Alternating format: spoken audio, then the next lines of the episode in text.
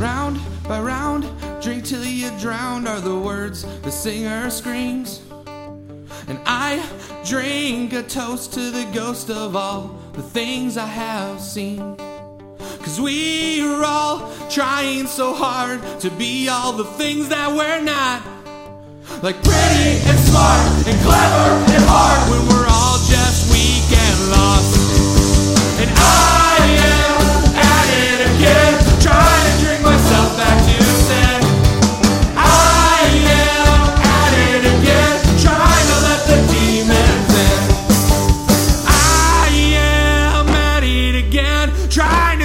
myself back to sin. And I am at it again, trying to let the demons win.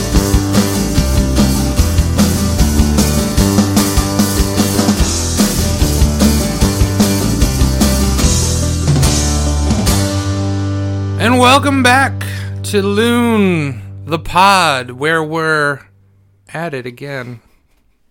Yeah, Yep. yeah, I feel good about that. Yeah. Your eye rolls wherever you are cannot touch me, for I am here in my room with my pug, who doesn't know that I just made a terrible pun. Uh, and with uh, Kyle Carpenter, who I'm again. This is another uh, uh, episode with a guest. Uh, it's two in a row. I don't know how long this one's gonna go, because I don't I don't really have any set thing. Um, I did want to hear at the top just briefly um, talk a little bit about some stuff that's going on in the world right now. There are three fairly high profile trials going on. The civil case against the the Nazi fucks that put Unite the Right on. Um, the the uh, criminal case against Kyle Rittenhouse, who killed three protesters in Wisconsin, and the Ahmaud Arbery uh, case. All three of them are are are in process. All three of them are shit shows. There there's just almost no other way for me to put them. they all three have have had very terrible things um, about them specifically today. There's a, a bunch of stuff, a- and I was talking with Kyle before we were on on mic that um I feel very conflicted in the, in the sense that in America in 2021 I do not believe in the justice system. I don't I don't find comfort in it personally. I don't think it's here to do justice. I think it's here to at best mitigate the status quo and at worst keep the rich and powerful rich and powerful and keep the poor poor. Um and i think that that is usually not people who look like me. It's usually specifically targeted at black brown indigenous people um trans people and queer people uh you know and so like I'm I'm angry about what is coming out in these trials. I'm frustrated and I also don't know what else to do than be angry and frustrated because I think that the justice system is like I see a lot of like online folks, you know, on your Twitters and in your Instagrams and such cuz I'm not on the Facebook, which I say like that means something because I'm still on Twitter and Instagram. Um, I think that there's a knee jerk, especially from white folks, especially like more Democrat slash liberal centrist white folks, to get mad. Like like there's an injustice happening, and I mean it- there is, but it's an injustice that was like baked in to what's going on. Like you can like getting mad at the system is not a good use of your your time in the sense that the system is doing what like I said it's doing exactly what it's supposed to do. It's mm-hmm. it's working the way that it's built to work. And that's the fucked up part. And that is why I want a real change. And I want a change that's scary and uncomfortable. And, you know, yeah, if you hit me with like 20 questions and go, well, then if you don't want cops, what do you, what, how does this work? How does that work? I'm like, yeah, I'm not gonna, you got me. I don't, I'm not the smartest person that's ever lived. Like, I'm not gonna be able to answer every single question, but I can tell you this, and I'm, I believe it with everything inside of me. Whatever we would come up with that's different is sure as fuck better than what we're doing now. Because what we're doing now is just going to lead to more dead kids. And I'm 41 and I'm tired of crying all the time. I mean, I'm still going to. You know, I, it it's very hard to to not be emotional. But i would love i would love to believe that there's a version of the world that we can build that's better than this. There's a an anarchist artist that i fucking terrible with names people. I'm just am. I i don't can't remember their name but they um they have a, a an art piece that has a slogan of um, "We keep the idea of a better world in our heart," and like that mm. is what I'm here, I guess, to say is we need to we we need to be angry, we need to be sad, we need to be motivated, but we also need to be hopeful. And the hope part is always going to be the hardest part, and that is my end of the beginning of of the podcast rant. Um, it it it could happen here. Has had some great episodes this week, where with like Molly Conger, who is who is uh, is uh, listening to the entire Charlottesville trial, and with a lawyer breaking down the the Rittenhouse trial. Because you know, like I said, I I think there's a good chance that the dumb f- Nazi fucks in Charlottesville are gonna get slapped with some like mm. hellacious tens of, if not twenties of millions of dollars thing. Cool. I hope it does. I hope it fucking bankrupts them in a way that follows them to the grave. Like nothing would make me happier than if society doesn't collapse. If Richard Spencer has to wear a a wage garnishment thing around his neck like a millstone for the rest of his life. Mm. It's like punching a Nazi, but in their wallet and like all the time. Every day. Every day. And that would be awesome. Mm-hmm. But I don't like the damage is already done. Um, there, I, there's literally right here in my wall in my room because this episode is coming again from my apartment. It, I have a poster from uh, an anarchist press in New York, and um, it, it's it's a, of Heather Heyer, who is the person that died in the car attack at Charlottesville. And it says if you're not outraged, you're not paying attention, which was literally the last thing she tweeted before she died. And so, mm. you know, like I, I, you know, in, in for her, like I think that in in in the people that are alive but severely injured, there's multiple people who have injuries that haunt them to this day. Mm-hmm from that car attack. Um, you know, for them, I, I hope for a settlement, but I, I'm going to be honest with you. I don't know what that does in the grander scheme. And then the rest is more depressing. I think, I think the, the Confederate flag on their truck waving pieces of shit that killed Ahmaud Arbery. I think they're going to go free. I think Rittenhouse is going to walk. And I think that that's by design. Mm-hmm. I think that they're going to they're going to come up with enough bullshit cuz you know the way the legal system works, the way a, a defense lawyer all they have to do is give an off ramp to a jury. They just got to come up with, mm-hmm.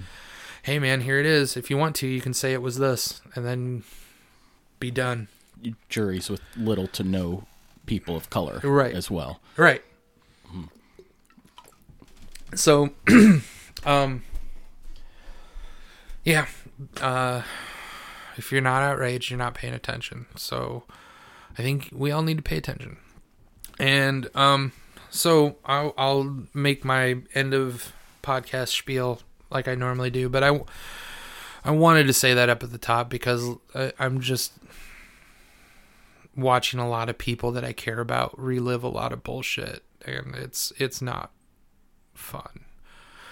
Um, so speaking of not fun, let's talk about Loon, the band. um, so we'll start this kind of the way that I've I've been starting this with um, kind of like uh, even as directly on the last episode with Nat.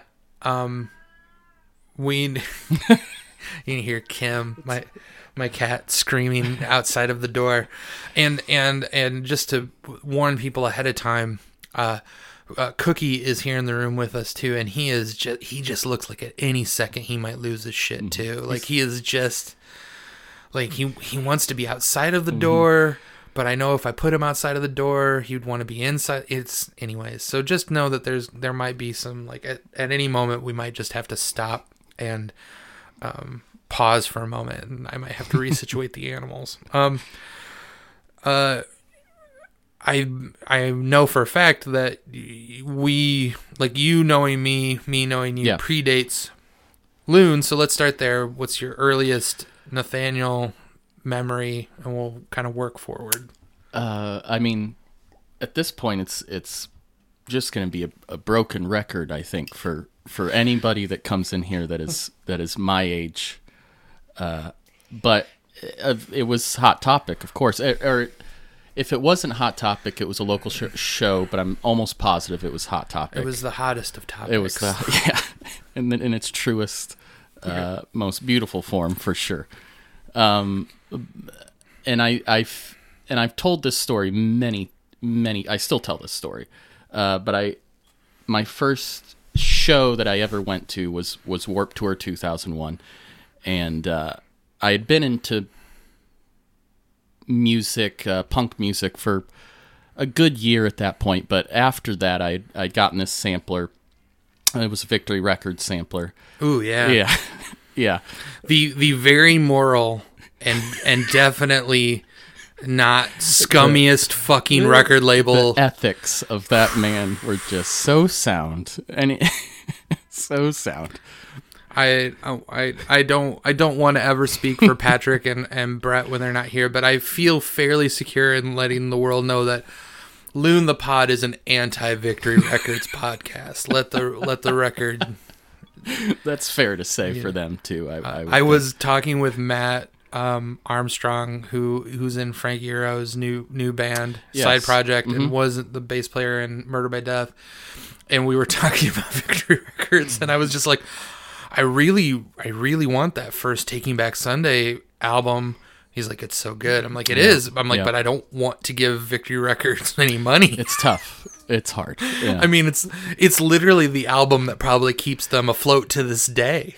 Yeah, um, and they still put out incre- but incredible records. But that's a, a pillar in my childhood. Maybe I mean maybe not as much. I don't know what your thoughts would have been in 2001 when that came out. But I I th- so all of that screamo stuff, Mm-hmm. um, which the, dates me right there because like. Eh, Like Nat and maybe even you just referred to it as most of it is emo. Like it was just like Yeah. second wave emo, but like Yeah. the the snarky the snarky older of us would refer to it as screamo. um, all that screamo stuff. Like I loved almost everybody's first records except for Hawthorne Heights, which I that's I fair. I feel I feel very comfortable shitting on Hawthorne Heights. that's totally yeah. That's Um, totally fair. But like Finch and fucking Yeah. My Chem Yeah. and Thursday Mm-hmm. and uh, Taking Back Sunday, I fucking loved all of their first records. Uh, um, real quick, and I, just, I mean, if you know me, you've probably heard this, uh, co- this story, but like, uh, in 20, it must have been 20, 20, it must have been 2001 or 2002 it was right when that album broke, or right after that album broke. The Taking Back Sunday was on Warp Tour, Mm-hmm. And they had to drop because it was when that it was when all the fucking and Yes. stuff happened initially there, and the guitar player bounced and Mm-hmm. everything, and um. I the very next year, so they like, so I, I was hyped to see him, and I was like, man, the motherfucking, I didn't get to see him. so then the very next year, they had gotten that new guitar player, Mm-hmm. and they were on Warp Tour again, and I said in line very loudly, I'm like, Taking Back Sunday, oh, that's so last summer.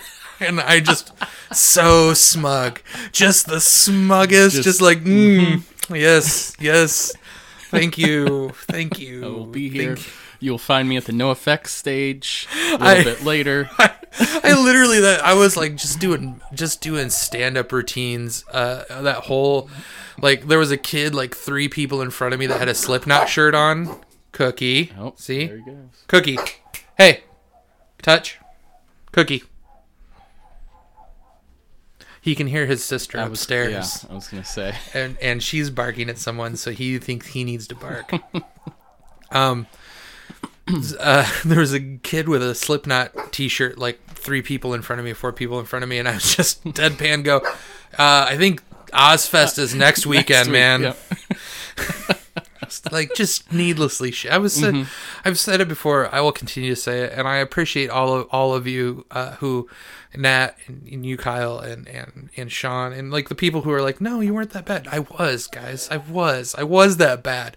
I was funny. Very funny. I was entertaining, but I was a I was a shitty person. I I don't I really don't and I'm not going to sit here and tell you your truth, but I can honestly say uh, you were very crucial to a lot of us in in those way like and and you mentioned Thursday and that's kind of how I bring it back around. I came into Hot Topic to buy Full Collapse. Such It- a good record. It's so great. Uh, and they had a their single on that sampler. And uh, I th- I think this was our first interaction. I've been for years. I've been trying to narrow it down. I think this was the first one, but I had it, and and and here comes this very tall, fairly intimidating man. and, you know, and you mm-hmm. give me mm-hmm. your, your mm-hmm. customer service hello, and and and you're like, ah, Thursday, huh? I liked them better when they were called Fugazi. yeah, yeah. It's such a- I was like, a- okay. It was just hammer, and I, I, I, and I mean, I stole that bit from I, I, I, I, I know I've told it to people, but I stole that bit from David Spade, who did it on SNL. but That's but like amazing. there's like the thing you learn about age gaps mm-hmm. is that you just you learn that there's stuff that you can lift that like, and he, I think I can't remember who he who he he was something like it was something about Pearl. It was some shitty comment about like Pearl Jam. I was like, I think it was Stone Temple Pilots. He's like, I liked them better when they were called Pearl Jam. it was solid. It's solid. That's it's still a solid joke. Yeah. I mean, I, I you steal from the best. Like that's like a writer's 101 thing. One hundred percent. and and um the the in you know i mean at the time i i had just gotten into fugazi like 35 seconds before i made that joke and, and so it, like I, i'm using it's almost it, i'm like using stolen scene valor basically like Sure. bec- because it's south bend and there's not like the the scene isn't that intense like mm-hmm. i can mm-hmm. I can kind of muscle my way into seeming hipper and cooler than I am. But really, I was a sheltered Christian kid that was like all in his 20s was playing catch up of all of this Sure. music that you know like I I wish somebody when I was in my like 14 had like introduced me to Black Flag. Mm-hmm. I would have never gotten into Sponge. I would have never like Oleander would have like fuel like all of this terrible Mm-hmm. like bad radio alternative grunge shit. I would have just ignored it because I would have been like, guys, Well, Black Flag Yes. exists. but I, you know, moving f- forward, there, I can think of a dozen of those interactions that maybe weren't so like ooh, but plenty of times where it's like, if you like them, you really should, you really should grab this record. I remember. We were talking about Gra- Dragon Force one day. This I thought Oh, about this, yeah. and you're like, ah, you man, you should really, uh, you, you should really just listen to um, Dillinger. You should really just be listening to Dillinger. Those are way better musicians. They're they're way better songwriters. it, it you know dragon force is a lot of fun Yeah. but but Yeah. yeah. like i i didn't i wasn't shot like i didn't i didn't avoid mixing it up on that like i mean co- dragon force is cool but like if you're in if you're already into tech shit mm-hmm. dragon force is just really fast Yes. Dillinger's gonna. It's like the difference between blues and jazz, mm-hmm. I- in a in a weird way. Like this is all very reductive and very simplified, but like blues is very cool, and you can do a lot of cool stuff, and you can do a lot of catchy stuff and a lot of fun stuff. Mm-hmm. But jazz is fucking jazz, and it's going to push you. Like to me, the like, and you could kind of see it. Like back when Dragon Force first hit, everybody kind of like Dragon Force. They're not. They weren't impossible to understand. Like you, you like even if you're not into metal, you could be like, ah, ah, ah, ah." you're like it's like a catchy, like it's like major key hooks. And I mean, it's just like brr, it's just pentatonic scale, like Yeah, lightning, really fast. stupid fast, right? Try picking him up again and putting him on the bed, seeing if that that might chill him out a little bit.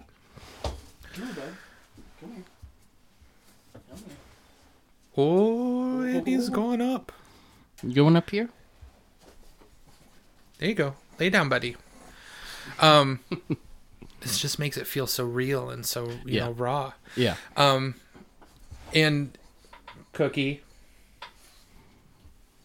here, come here,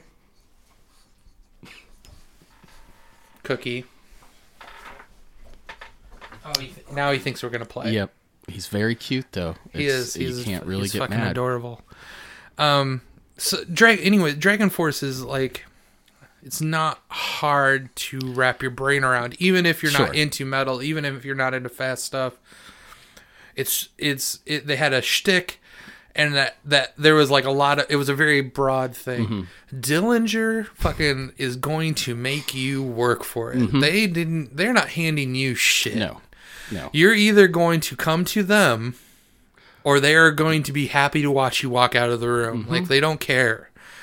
And you know, I I would love to say that oh, I just could tell when certain people like had it was, no, it was just like I was just me. I had an agenda. Like I was just um trying to I don't know what that's doing. Ooh, Clippy. uh Let's see here. I wonder if it's because my.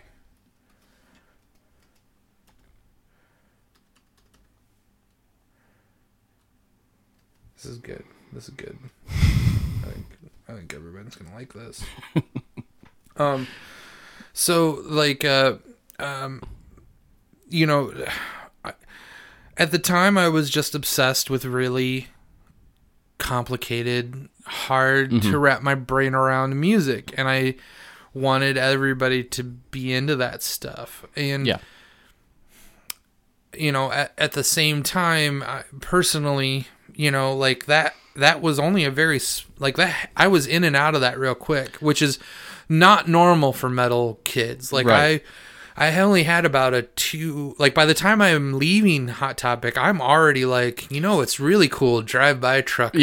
yep. Yep. Mm-hmm. Fucking- Wilco. I, I would get Wilco from you a lot. Mur- murder, murder by death. Wilco, course, drive yeah. by. Well, I, I, I just didn't know they were in Wil- Wilco. So this is not. I'm not trying to pull that hipster thing of oh, listen to like.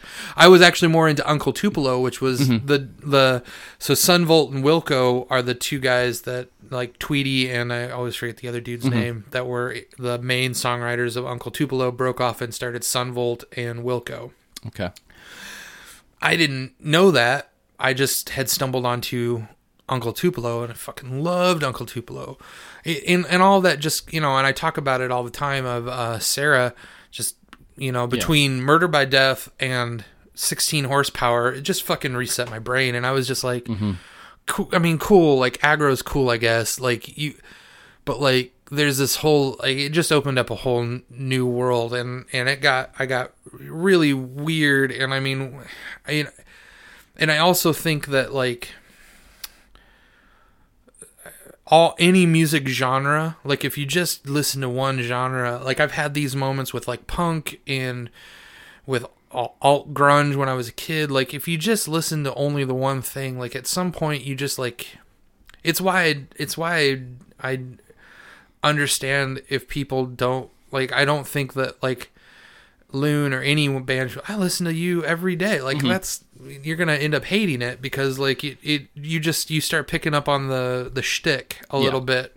Yeah. And by the time I got to the end of Hot Topic, I just I mean I remember being very disillusioned with like metal and and hardcore. Yeah. Uh, um, uh, and and I I think I decided that I'm I'm gonna do the big deep dive on my own because I think it's more it's just easy it's it's an easy way for me to justify episodes when I don't have people here.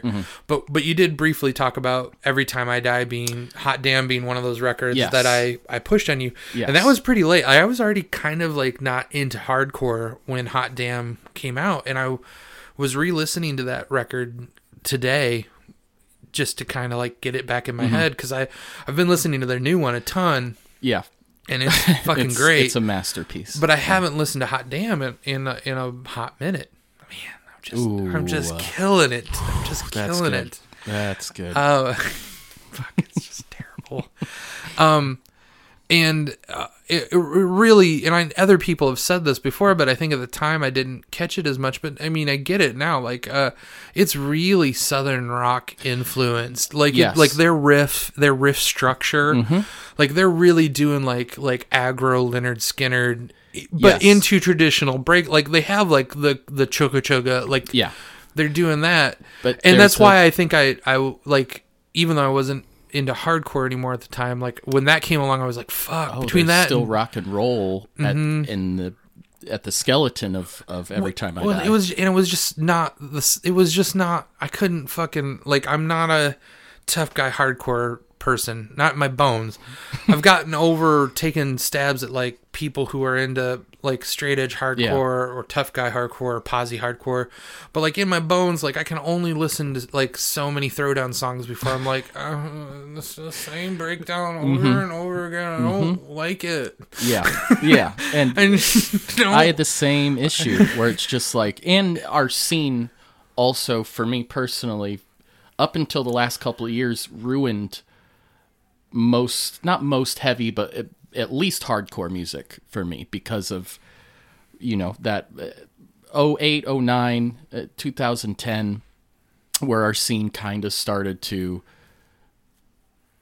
fall apart, I guess, a little bit. And I, I kind of would, would sometimes blame shows getting these hardcore shows getting shut down because of the kids that that were there and it was a very toxic atmosphere at that time as well you know All right, i'm gonna grab him yeah come here buddy oh yeah he wants out oh, You just gonna get help. Oh, come here. Oh, you're fine. Oh, you're fine.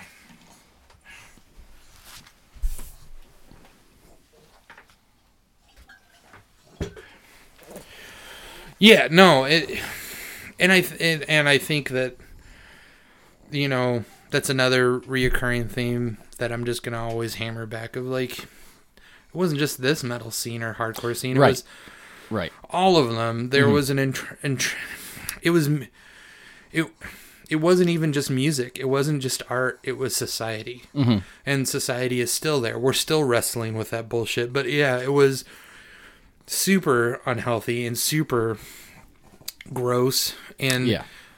you know it, it was worse for people like women or femme people but i mean it wasn't good to anyone. And that's Right.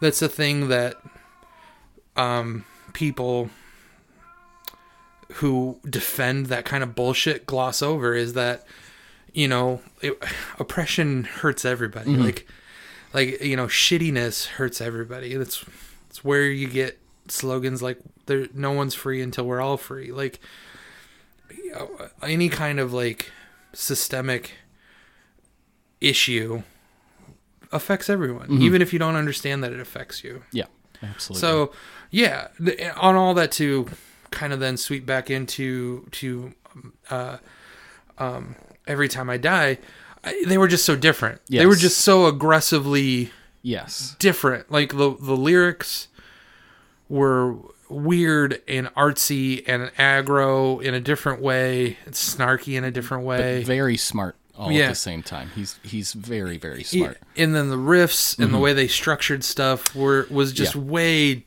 different. I mean, they were way ahead of the curve. I mean, it's you know, I've I won't claim to be like once again, I kind of like walked away from that scene, Mm-hmm. but I mean, just the stuff that I've been reading about the new record because I got into this new record so much. It's very obvious that the hardcore scene has kind of like oh yeah that the the band that i was like this is the only fucking hardcore band that matters like that hasn't changed in a long time. Like mm-hmm. all of hardcore kind of still thinks like every time i die is just on a different like plane doing a different Yes. thing. And i think that you know that's that that that is the kind of stuff that i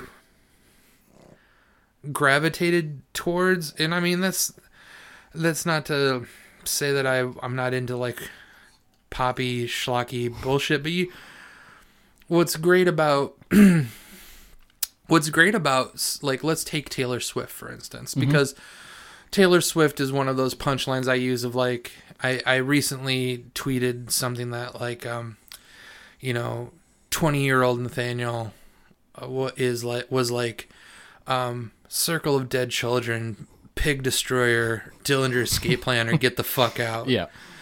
Uh, you know, 41 year old Nathaniel is T Swift's really killing it on this last record. It's so good. It's it's really So really good. good. you know, it's, but, you know, the thing is that with something like Taylor Swift, like, I, you don't have to fight for her. It's catchy stuff. Right. It's poppy stuff. You know, like, you, like, I, I, she doesn't need me. Like, her. No, but it's still when you really let- listen, it's thoughtful. She's it's yeah. But, like, that is to say, unless you're in a room full of snarky yes rock and roll people or or hip hop people like you know cuz hip hop I think just from observation not really being a part of that scene Mm-hmm. just as an observation I'm like oh you learned all the wrong lessons from punk rock like Yeah, yeah, yeah. yeah. you, like you you have like you, just a lot of the toxic like gatekeeping bullshit is you know like that's not good but um you know pop music doesn't have to be defended in general because it's pop music. So i right. you know even looking back on it like i still try and push people towards stuff that's a little bit harder uh, uh, har- not harder like just harder like not as much fun. Hmm like there's a lot of fun music in the world but like you know i've been pushing i love trying to push people towards drive-by truckers because i think that they sing about really important stuff. Like you know it's southern rock and roll by a bunch of white dudes from the south Mhm. singing about you know social issues. They have a song off of um like from two records ago that's all about the guy that started the border patrol. And it's it's this real in and he he infamously killed a mexican kid on the border like shot him dead over a beer or something Jesus. and yeah because the violence is baked into everything Yeah. right and so Yeah. they they it's like this it's this it's this good old boy rock and roll that's saying something harder to listen to and i mean they have great lines in there like like he he attracted a certain kind of man whose whose triggers who uh who who the the triggers pull their fingers. And it's like you know stuff like that Yeah. that really haunts you. Like hmm you know when you hear stories to this day about border patrol like they're violent fucks. They they go after that. Yeah they're looking for that person. That's Yeah. who they hire. They hire people who have discipline like they notoriously hire people that have been like kicked out of their precincts Mm-hmm. kicked out of their cities booted out of the military like they're like oh do you have do you have violence issues fuck we Step right up. we fucking want you so bad. Do we have a job for you? Get a gun back. You get to like yeah. you get to go and like search out water stashes in the desert and cause people to die horrible, slow deaths Mm-hmm. Because hero. you pour all their water out on the So ground. So heroic. So great. I'm prou- Protecting- proud to be an American. Where at least I know I'm At free. least I know I'm free. Bullshit. Uh, but that reminds me, all you know, in that in Planet Shit, uh, when when the outlaw wears the badge, Yeah, kind of the same tone. Yeah, yeah, yeah. Oh, yeah, the, yeah. Because you know, especially now, if you're if you're if you're aware and you're an artist, you're probably all we're all kind of flirting around the same thing. I mean, uh, it's one of the things that I I feel self conscious about Loon with because I at least right now I'm still self processing a lot. So like I haven't I don't have a lot of external songs talking about external things I'm still digging through my own bullshit. Yeah. And and I'm only conscious of that uh, because um I know there's so much stuff to be talked about. And I, you know, you get to hear a little, little That is that is not me falling asleep. Uh, cookie purring. That's a that's a pug purring like a cat. Um, but yeah, like every everybody's kind of. I mean, there's um. I think about all these people who are trying to unionize. Um, fr- frankly, people connected to the company that you're owned That's- by. very correct. uh, uh, trying to unionize and how aggressive the fight against that is. And um the again drive by truckers have a song called uh, the day john henry died. And um it was written a bunch of years ago now but it's still just as true. Yeah. and it's it's got again just these very important intense lines about um oh you know there's only like there's only there's only one man who could work there it's talking about that engine you know it's talking about the story of john henry. If you don't know about the story of john henry person listening to this it's an old folks tale about a uh, a railroad worker named john henry and he was big and tough and strong and could wield two hammers one in each arm and no one could lay track like john henry. And the bosses um wanted to get rid of the workers and so they wanted to build this railroad laying engine that would that would railroad that would that would lay it. And John Henry was like no that engine can't work as hard as I can. And so they had the bosses were like fine prove it you know we'll have a race and so they race head to head and John Henry won and he then he immediately had a heart attack and died. And it's a dark story about a dark subject, which is, you know, uh, workers' rights and capitalism, and um, and it's a very old, old story. And so, Jason Isbell, when he was fucking kid, uh, you know, wrote this song called "The Day John Henry Died," and um, it's it, I encourage everyone to look it up and listen to it because it's it is a fucking if you're like me and you've been working um blue collar jobs your whole life like physical ones you know and Kyle like you just Yeah. working like I don't care if you if they make you wear a uniform and you're stocking shelves like at the end of the day we're all fucking lifting things up and putting things on things some of us have to screw them together. Some of us just put them from one box to another box. But mm-hmm. you're you're you're breaking your body to make somebody.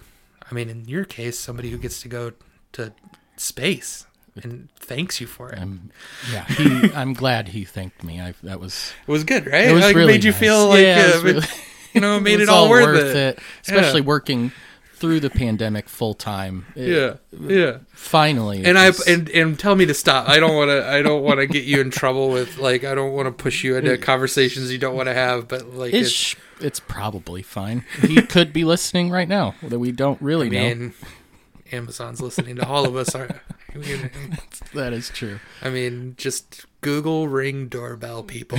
Just go ahead and Ooh, chew on that one for a little bit. but Um, that whole that whole folky outlaw genre that has now bled into to punk rock, I think is we've anybody who was a scene kid or a or a or a punk through the 90s and early 2000s eventually finds their way into this genre. And i think it really comes back to these subjects that that you're talking about and a lot of um, coming out of your your youth and trying to hold on to that youth, but but then realizing these kind of real world problems about about growing up, where it's it's not so much about hating your hometown. It's it's now you're kind of almost you're missing that, and you're missing friends, and and we were we were all trained in a weird act of of just open the door. Um like for whatever reason pop culture convinced us in in in kind of our generation mm-hmm. we all willingly broke ties with all of the things that connected us to each other. Yeah, scenes stopped being about f- like as much as I will shit on tough guy hardcore the rhetoric of family and connectedness is important. Very much so. I th- I think it needs to lift fewer weights and have better views of sexuality yeah, and masculinity. But but yeah like like that is important. And when you um, turn into snarky gatekeeping motherfuckers like i did y- you um you break that apart. Mhm. and now in my older years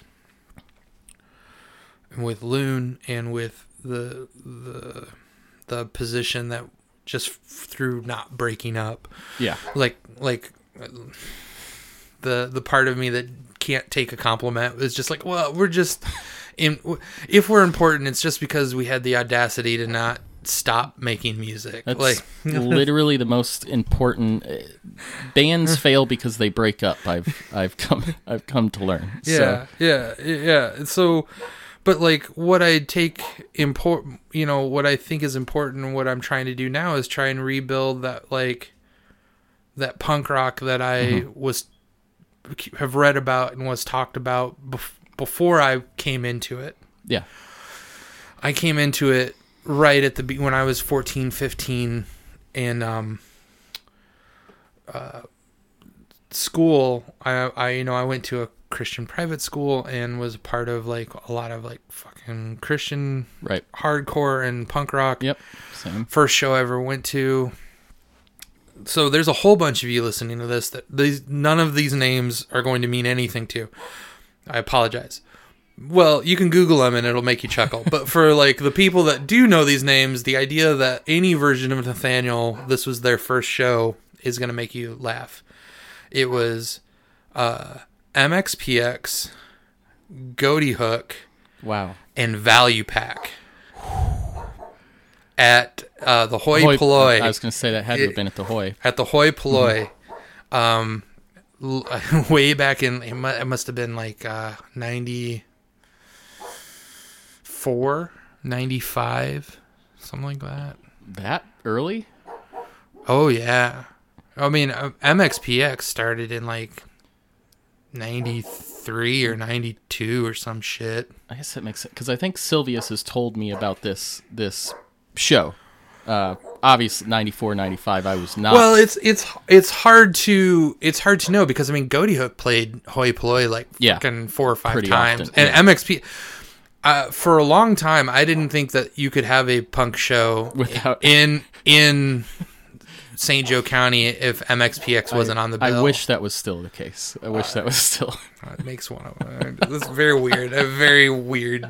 uh, But like, yeah, like I remember MX. It's they, they are they specifically are one of the weirdest bands to have, from my point of view and in my timeline, have watched their whole like I just don't- I don't even I don't know how they feel about their career. I mean, I'm happy for them. I'm Yeah. happy that their families can like f- they have food and they have houses and stuff and they've gotten to tour and play music. But from the from my point of view, like just to be like that one, huh? Huh. Yep. Yep. Hmm. Wow. Well, and then these. the the the politic schmolitic Yes. kids, yep. huh? Well, and and a lot of these pop punk bands or or metalcore Christian bands that I grew up with are now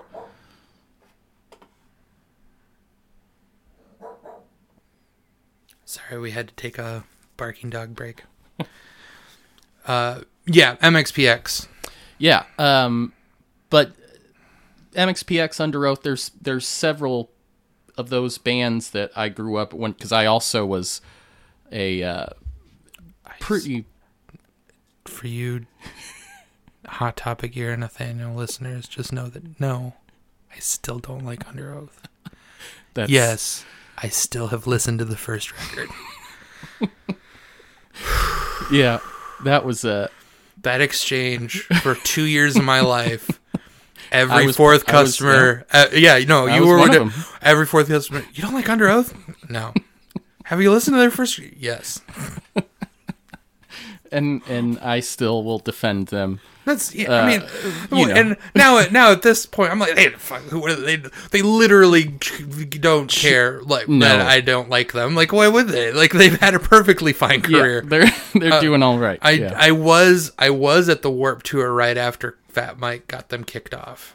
I was I at remember that. at, Yep. at that indie one. I remember that. Um, it's probably when I start started to. It's, this is weird to say. It's probably when I was really like Fat Mike. I don't know, man. Like that. It was rough because Like they it just it just felt neat. I'm like I'm like yeah, Christian bands bug me a little bit too Sure. for lots of reasons. But like I don't know, man. Feels like you're just being a dick. yeah, which I and I guess I guess that maybe that's California punk rock, but it just from it that's here probably in here in Indiana, you just kind of seem like a prick. yeah. Well, and and for our, I also uh, grew up. I went to three different churches at the same time at one point, and and was very militantly um, uh, evangelical, and on my own volition. I did not grow up religious. My parents aren't religious people. In fact, I a lot of my the things that I would consider progressive um, um, ideologies that I have come come from them. I was raised to treat people kindly, no matter what they look like or who they loved, and that it didn't come from religion. It just came from two good people. Um, but yeah, so going to Warp Tour when I'm won't say cuss words or even listen. I threw away all my secular. I think you guys talked about this a little bit last week. I did the same thing. I threw all of my secular music away. And being at Warp Tour, I would just always, oh, are are ah, are they Christian though? I like what I'm hearing, but it, ah, if they're not Christian. But now it's weird to see bands like Underoath and MXPX move completely away from that, especially Underoath, almost to like a. It's almost like we get it. You say fuck now. You know, it's good. I'm not. I still love them. I their new record's great, but it's like I. You can say fuck now. That's I get it. the and you know and and I guess when I so like there are there are plenty of musicians that have plenty of different religious beliefs. But mm-hmm. when I say Christian bands, there was a and I don't know how much it still exists cuz I'm very I'm so unplugged from the current evangelical scene other than I my guess is it doesn't change that much I yeah. I can't imagine. it, it, it's non-progressive philosophies. Just that's what they do. They kind of find a shtick, and they Yeah. it- if they do change, it's slowly and over the course of fifty or sixty years. Mm-hmm. So my guess is there's still a little bit of that like secular versus sacred Christian, you know, Sure. music. Um, and there was just always something a little weird once I not when I was younger and in it, but when I was in my twenties and kind of pulling away from it, there just started to be something kind of weird. I and I don't want to. You know, I'm I'm older and wiser now, so I'm I'm more apt to choose my words more carefully. Mm-hmm.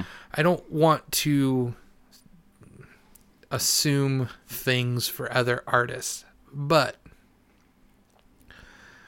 I could I, I I won't specifically, but I can I can in my head think of like 15 different hardcore bands that were, you know, Christian hardcore bands that it felt like you wanted to play rock and roll, man. Yeah. and so you you forced a lyrical stance because for the same reason why I listen to your music. We we all wanted to be listening to Black Flag, but like Jesus wouldn't love us if we did. Right. so Yep. so instead I'm listening to Focal Point and you're in Focal Point because we can't be listening to Black Flag. That's a good pull. Focal point. Yeah, see, That's that's, real a good. deep con. Uh, uh, uh, you know, I could have gone unashamed. Yeah, that that felt like a. Mm. Um. So, so Todd from Knee Deep in the Dead. Yeah. Um, man, he he probably still feels bummed about this, but he he had the the unashamed freedom dove. You know the the freedom dove Yeah. like on his forearm. I would have never. and I that. made him feel so weird the first time I met him at Point Blank because like we're just talking and everything and he's like, "Oh, this is Joel's cousin Mm-hmm. Todd. He plays guitar and uh Knee Deep in the Dead." I was like, "Right, all right." I was like, "Is that the fucking unashamed dove?" And he's like, "Yeah." I was like, "Yeah, brother. I Yeah. had I had that record too, man. Yeah." Mm-hmm. Uh Yeah. it, it you know it it's i just want people to make the the music they want to make make the art they want to make and it and you know going back to like nat and spaceships like like they don't that doesn't they don't strike like it doesn't feel like anybody's forcing anything there Absolutely. yeah. that they're just making the the art that they want to make and that's awesome Mhm. it's not how a lot of bands that i grew up in my teen years that weren't like so like at the same time and this will be i don't know i don't know how long it'll take me to unpack all of this but like i mean when i'm at when i'm 15 or 16 so i'm i'm listening to fucking Six Feet Deep and Focal Point. And I, I'm naming all the bands I said out. Zao and like mm. I'm listening to all of this stuff, but at the same time I'm listening to Nirvana and Smashing Pumpkins and Nine Inch Nails. Uh, and so POD, they're they're another one. They they probably felt the weirdest to me. Like I will say this, I will kind of like get on a weird not soapbox. Just uh, this is all I'm saying, folks. Is is before Elements of Southtown, before like you, dear listener, more than likely heard POD. Know that they had a record called Brown, and then before that they had a record called Snuff the Punk. And know that on the Snuff the Punk, they had a song called Abortion is Murder. And on Brown, they had a, a song called Preach and uh, the song abortion is murder literally has a chorus that says abortion is murder and it doesn't matter what you say or do you're killing a life that christ has put inside of you abortion is murder oh no. Yes. I did not know that. oh yes Oh, and so then when i watch them like when i watch elements of southtown come out i'm like i don't know man it seems like all of a sudden you're not putting a lot of abortion is murder in your set list and the sure. the three times I've seen you, like that's like your closer. Mm-hmm. That fucking got the crowd rocking. All of us little white militants just fucking yeah, man. Let's go burn down an abortion clinic because that's what it trains you to Yeah. do. That's mm-hmm. And so there's there is just some bands that I just I can't shake it. Like I look at them and I'm go I don't know. Like so, what was the shtick? Like Yeah. like it feels like you're playing me and i just i i don't know who to trust anymore is this is you like fucking doing a remix with nappy roots really you or is abortion is murder really Hmm. you? Because w- one of you is lying to the other. And and I- and i think that um anytime that your spirituality and philosophy like goes to that militant level you have to own it. And i say that as somebody who has some pretty militant politics. And i i own them like I, I can't divorce myself from them or, or i shouldn't and if i No. do then like you know uh that's a sellout. Like that's really what a sellout is. Like you you you want to know why Kurt should have never felt the way that he felt about himself. And and that's like a whole thing too. Yeah. But just just to kind of go on that one part that he was pretty public about being rich and famous or the idea of having money and fame like he wasn't a sellout because he never he never stopped being Kurt. Mhm. I just watched a clip that I'd never seen before of a, a show from their the, the la- that last tour, the In Utero tour, Yeah. and they're playing an acoustic song. Like they were they were breaking out a little bit of the unplugged stuff, right? He just wanted to be the Beatles at the Yeah. at the end of the day. Uh, and so they're playing an acoustic song, and he stops. Like he just like the, the whole band, like like it takes the whole like you hear the rest of the band, you know, the cello player and like mm-hmm. Novoselic is on the accordion. Like everybody like has to catch up to him. He stop. He puts his guitar down, and he goes in the crowd and he points at this. He you see him pointing, and he, he, you see him point like obviously he's pointing at security and pointing at somebody and then he sits back down he gets in the mic he's like yeah you had to cop a feel man. He fucking stopped what he was Holy doing because he saw a, a guy groping somebody a female in the crowd and was like fuck off you don't get to be in a nirvana show. Especially at that time. And- it's yeah know, and and i mean literally like novoselic and pat smear like start mocking him like start going like ha ha ha like pointing and laughing like it's like yeah you never stop being nirvana. Mm-hmm.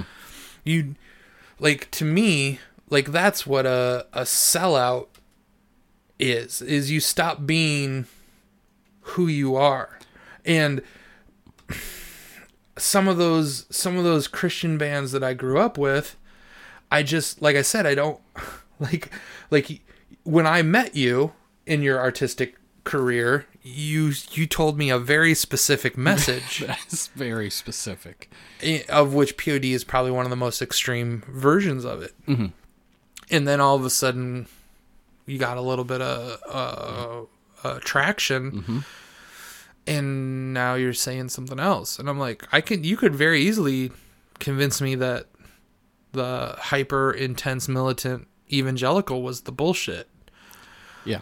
but like i don't know I, f- I almost feel like you need to have like a like mtv should have had to like should have had to bring pod on and have like a 15 to 20 minute special on like let's talk about this song Let's unwrap just this part. you know I, I don't know man it go but that also goes back to in the 90s and the early 2000s you're still like just a fucking wasteland for Yeah. for anybody with a, a uterus like It was a good You know- business model. If you're if you want to sh- strike it big, you know, uh, you just have to say these four or five oh yeah Christian convictions. Creed, and- yeah. POD, Evanescence. Uh, you know, you had a lot of jars of clay. Yeah.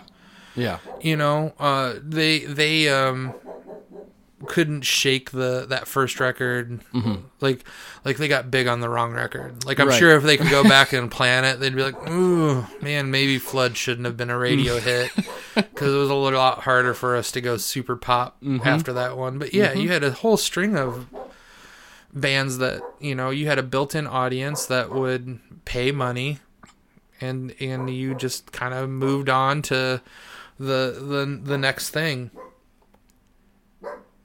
so yeah i don't i don't know it's it's uh it's just it's i don't and i don't know and i could be I could be completely wrong still, and everybody gets to have their own journey. And I, I don't know. Like I said, I don't know anybody's hearts Sure. or, or anything. It just it it was it's weird. It's weird Yeah. for me as having come from because I I had the opposite thing of you.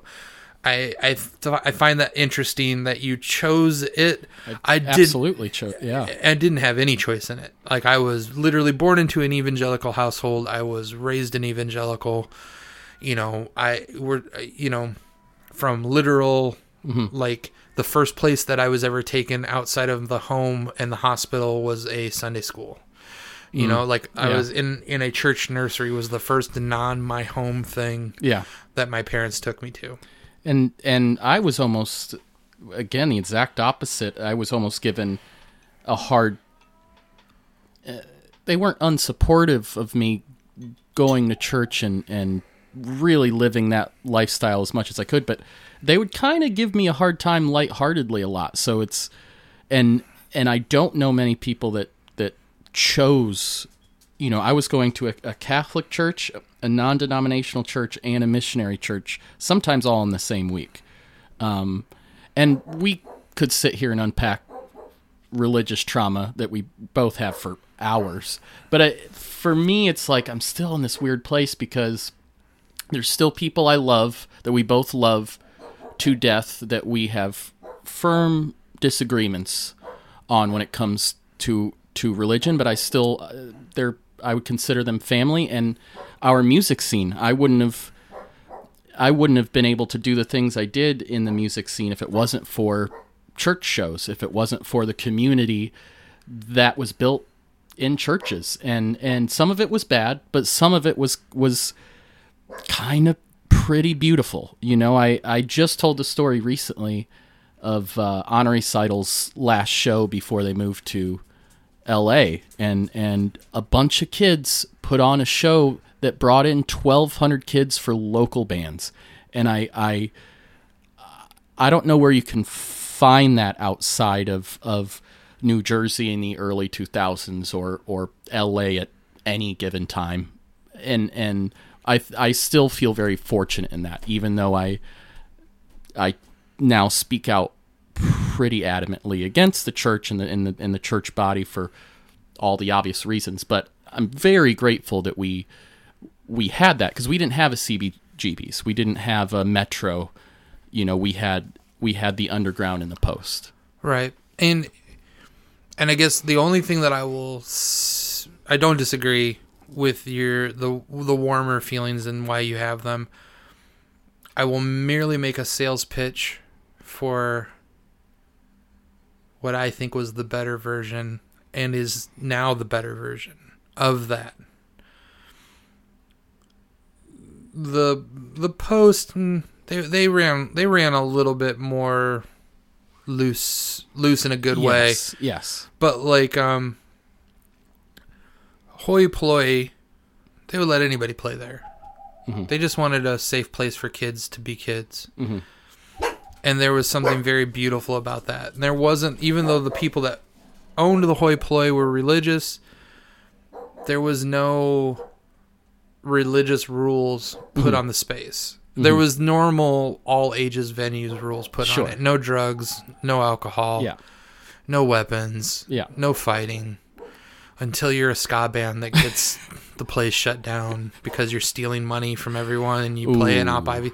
There, yeah. I don't know. I've never been able to find any like like hard like factual from that back then because Mhm. it's so hazy. But like the last show there was basically, or it, I don't think it was the last show, but the the show that caused them to have to shut down was was supposedly a mini riot and there was a ska band that had put on a show and the lead singer of the ska band was like stealing money from everyone including probably the other people in his ska band Hmm. and they um they played like fucking energy uh, you know and apparently another another person in a band was like all right you don't get to fucking play like Yeah. no and just That's like not what we're then it just went down and like people got Wow. beat up and a skateboard got thrown through a window and all sorts of shit. We've had a few of those, uh, and I think you were at the other one at, at Studio 315 where we we we've had these I don't I don't catastrophic moments of the kid got thrown through the the glass window. maybe I was. I don't Was- know. I can't remember. Skeleton thieves and honorary. That's where Sylvius got his head busted open. It was Hope's. Uh, Oh no, I didn't go to any You weren't I, I oh. wasn't I didn't go to any Skeleton Thieves show. Like I'm trying let me give me a second. I'm gonna try and decide on a mic on a hot mic what I'm wi- No. No. I didn't go to any Skeleton Thieves show. this Let's just put it that way. this is this is the Nathaniel I I love so dearly. Like just just uh some personalities that were just never gonna like each other. Just just almost designed almost designed in the in the flesh right. to like like certain people in Skeleton Thieves and me are, almost built to just like enter a room and go, "Oh, I hate you. Sure. I, I hate you." That's like, all right. That's- yeah. like that's no, we're not. Me and your me and yours can't ever be kin. that's fair. That's Um, fair. So no, I, I wasn't at that one, but yeah, like because it's anytime you get a bunch of fucking dudes in a room and you've you've not taught them how to express themselves, express their feelings, how to get in touch with their abuse or their trauma or their insecurities, and then you fucking blast that four four beat like Yeah. Yeah. dumb shit's gonna It's gonna- happen. yeah. It's it's. I mean, you you listen to Rollins or M- MacKaye talk about those early, you know, Dischord Day shows. Like, it, they're they're the most violent, scary things you've ever Yeah. heard of. Yeah. Like. They're not healthy or good. I mean, it's why it's why by the time you get to Fugazi, like Ian's, like you don't get no. There's no fucking moshing. Mm-hmm. You can dance, you can have fun, you can do whatever, but you don't get to punch each other at my show. Like I'm, we're done with that. It's such a funny juxtaposition with uh, the way Fugazi and Minor Threat and Black the way they're held up by the hardcore community that believes in crowd killing. Yeah, And- it's it's uh, it's because I, I I mean I have my own pet theories. It's it's because um a lot of times those those folks don't really listen to Fugazi. Mm. I mean, Fugazi was never a hardcore band. They they were they were never they were they were something beautifully different. I mean the the true the truth of it is like once you get past the snarky bullshit about Thursday, you know, is that the reason you can draw a direct line from Thursday to Fugazi is because Fugazi created something very new. yeah, I I tell people like one of my pet theories is you know because you you figure what is it?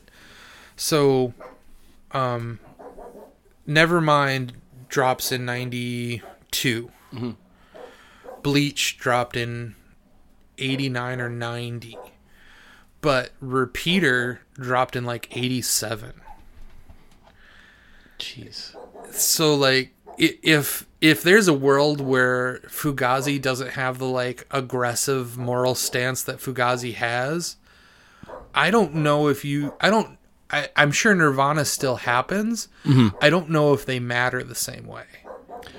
Because Fugazi is just as hooky and punky, Yes. but almost a little bit more complicated. Mm-hmm. So they managed to run a line where they are doing a little bit more interesting stuff, but also still very catchy. right. You Right. know, so and and uh, you know, uh, you, we, no one knows for sure, but like you, I'm just kind of hype. Like it's more of like a, a what if kind of scenario, but like all that to say is Fugazi was never a hardcore band. Like by the time that those guys all started that, mm-hmm. like MacKaye was done with all of that bullshit. Yeah. Like he, he would Yeah. he moved past all. It wasn't interesting to him anymore. He he said it like.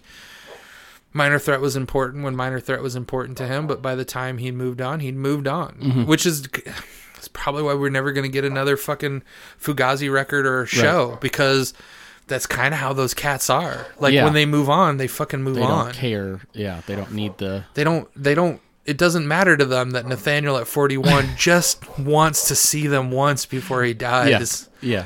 They don't. They don't care. The fan service there doesn't mean much. no.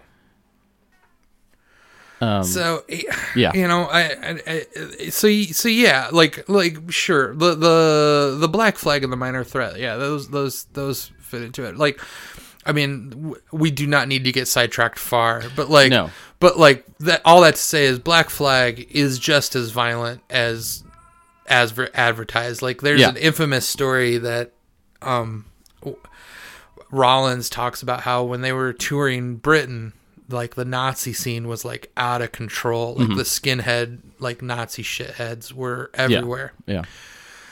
And he's like, we're in Black Flag, and so we, even though we weren't trying to, we get this reputation of because our music is the hardest, fastest shit around.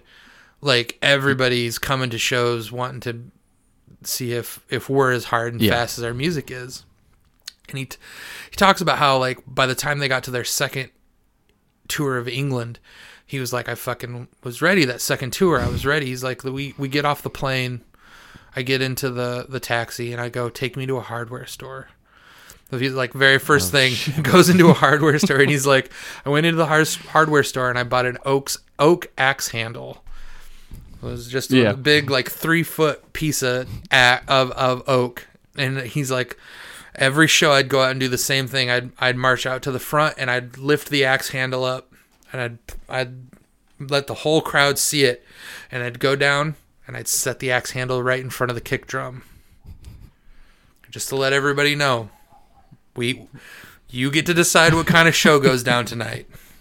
I'm perfectly he- mm-hmm. ready and prepared Whatever you want for whatever mm-hmm. tone you want to take. we can, we can do it. So, you know, and I don't I don't know. I you know, I think that I think um when I uh um look at some of these newer hardcore bands Mm-hmm. um what is it uh, what is the name uh Turnstile? Yeah. that- yeah. Yeah. Which I just got into um and don't know very much i still need to do a, a like more of a listen to them but like when i look at like the the videos and stuff of them live and everything it it, it looks like a healthier Very- scene this these days Very much so. I've I've seen them. I've seen them now, um, and and have gotten familiar again with the hardcore scene. I was I I went. Uh, I had the privilege of going to see Terror and Comeback Kid in Nashville, and and I've now seen Turnstile, and I, I like Knocked Loose. I've I've been with Knocked and across. I would say across the board.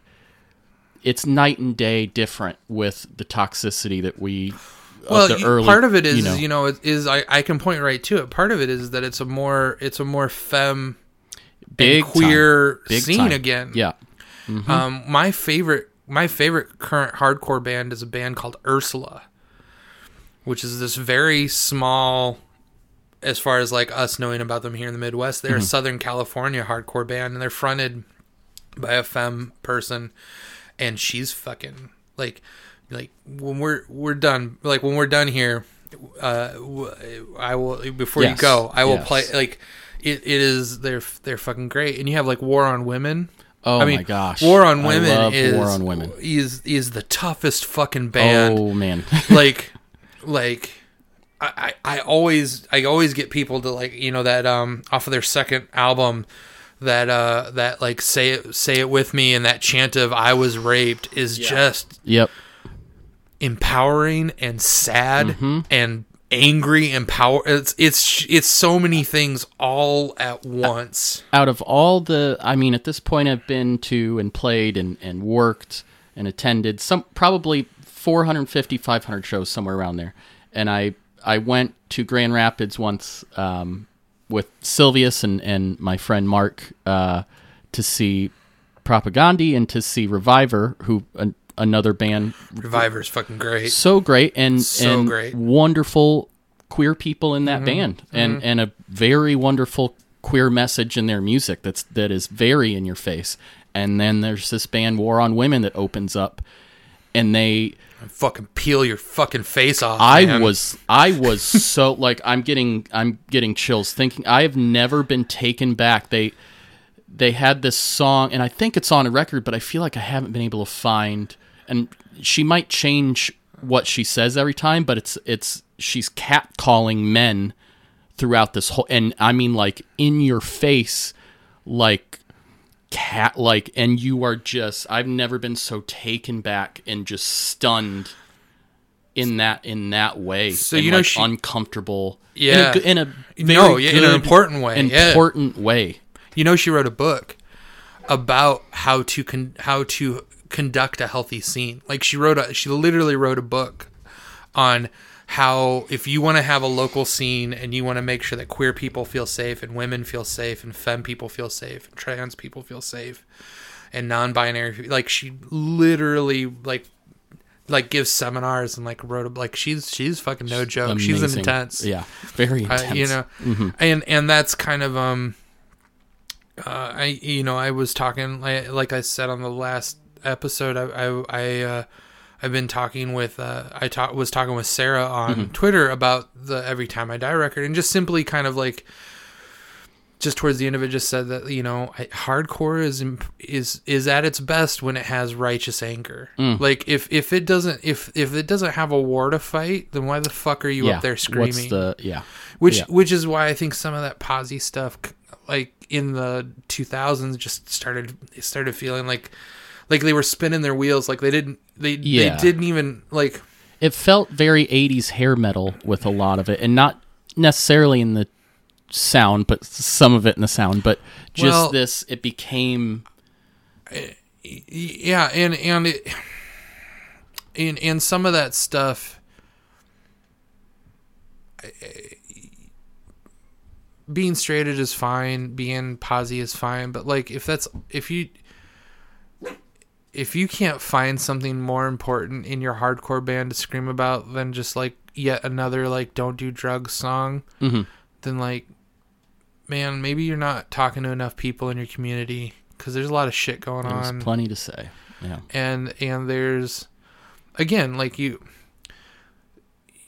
the the thing that has made me love this for lots of reasons this new every time i die record is like when i watch the video the few videos they've put out and some of the like the over they've done a tour in britain Mhm. um recently is you can just see it in their eye like they're fucking angry man they're And real angry. and yeah. they and they've got to they've got some things that they're angry about and Mm-hmm. I, those things are i think important things to be angry about yeah, you know the what is it on on the very first song you know like the very first track first line. the first well Oh the first line God. is um what what is it um uh, uh spare all the ones- spare only the ones i love slay, Slay the, the rest. rest. but the the very last paragraph that he says before that he repeats that line again Yep. is um um no gods unless they're women and and like there's some very there there there's just- just some very important like if you any any you and anyone like really take that record and like that's one it's one of those that's why I keep that's why now I've just been repeating it uh, like to to people over and over again it's like it's not just a good music record. It's not like they just have some great one liners it's Yeah. one of those where you really need to dig into all of the the lyrics because they're they're saying a lot of really important Mm-hmm. stuff. Um well we're at like an hour and 17 minutes and and um so it's probably a good time to start wrapping it up. My my the cookie is going. and I say an hour and seventeen minutes, but dear listener, I'm probably gonna go in and cut some big chunks of yeah, like yeah, s- and- dead air where we were dealing with with Cookie just losing his his fucking shit. Cause man, like Cookie, you gotta understand, Cookie. uh he really he has opinions when people are making noises. He has thoughts.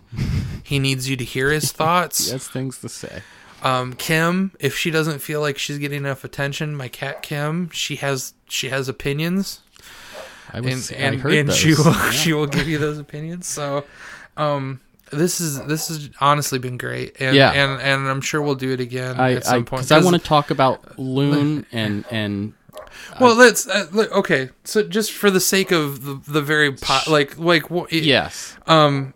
Oh, you know what? Because we never even got to the second part of that question. Let's let's Yes, let's even if yes. it's even if we do another 15, 20 minutes, like abs- yeah. so. absolutely. Then the first time you met me was a Hot Topic. yeah, Uh, do you remember what's your earliest loon? yeah. And recollection. at this point, I I would the first time I saw Loon, I would consider you a very good friend. At this point, we've we've hung out at shows and, and outside of, of shows and and um, at this point I I had not joined Dear Noel yet, but I was I was a month or two out of joining the band, and you had been telling me about be, these songs that you've had, and I think Loon had just started. I could be wrong on that. Not more than a year. Not more than a year or two. We, we started we started getting together. Josh and I, um, Josh Mert, who I started Loon with in 2005. okay. Yeah. We didn't come up with an official name and start playing shows. I think until 2006. That makes sense then. Yeah. So and yeah, that that uh that timeline works out then. But so Because like the first couple of shows that I played, we played with Dear Noel. They were a two piece also. yeah, So that's like right. this is That's pre right. them doing any kind of full band Okay. stuff. Yeah. So for for whatever reason, I hadn't seen Loon at this point, and and and there was a venue that used to be called uh, Bean Counters, mm-hmm. um, that that became Dear Noel's home venue uh, of sorts, Mm-hmm. And uh, that was my first that was my first experience in into Loon, and once I joined the band and and Which playing- is like the real raw, like like this real, is real. yeah, Like I didn't, Yeah. I didn't know how to be in a band yet. Not really. Like I had, I had had a band before, which was like a just a proto pop punk. Mm-hmm. yeah, Sonnet, right? Yeah. hmm oh yeah. So so if you're younger and you start a band, just know that if if that band wasn't great, you don't have to give people that EP. like you can just take that EP to your grave. Because you'll forget when you're 41 and have been doing a different band that you are proud of for a long time that you'll say things like I, I had started another band and in your head you're like uh, that no one knows like Mm-hmm. much about and then everyone goes yeah i remember sonic and you're just like motherfuck why did i Yep. give so many people that stupid fucking Yep.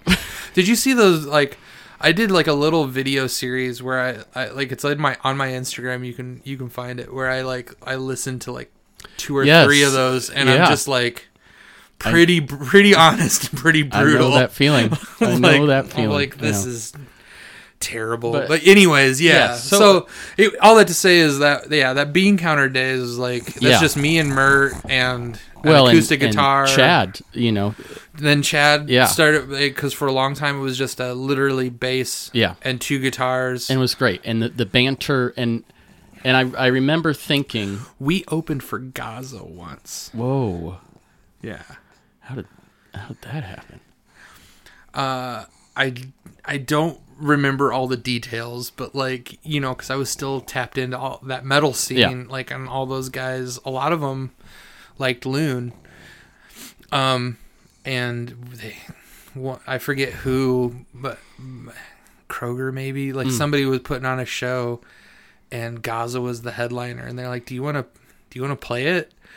And at the time, I I would say yes to anything Sure, yeah, and I fucking we went up there. No drummer. It was like the- Yeah. it was the three piece days, so it was like me, Josh Mert, Chad, and a fucking metal like not just a metal crowd. Like for if you don't know who Gaza is at home, like it's exactly what you would think a band that would have the audacity to name themselves Gaza uh, exactly. would Yeah. sound like. It's a grindcore. No song is longer than like 220. 220 is That's- a, is a ballad. And that's like that's a uh, long yeah, ballad That's a Grateful them. Dead song. At Yeah, that point. yeah.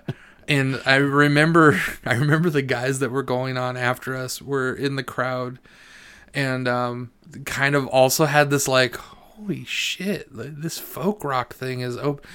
And uh, because at the time I was just a, I was a killer be killed kind of mentality as a front man. Um, Oh, so yeah, it was great.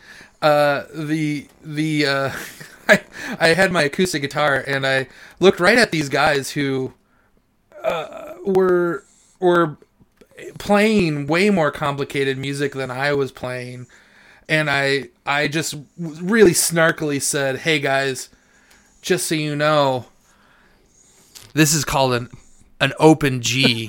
Do you remember those? And I like like like Yeah. aggressively played a G chord at them. Just, just like I somehow like I love it. I mean, just tr- I mean, I I still remember we went on before Doctor Doctor once Mm-hmm. at the Skunk's Nest. Mm-hmm. Mm-hmm.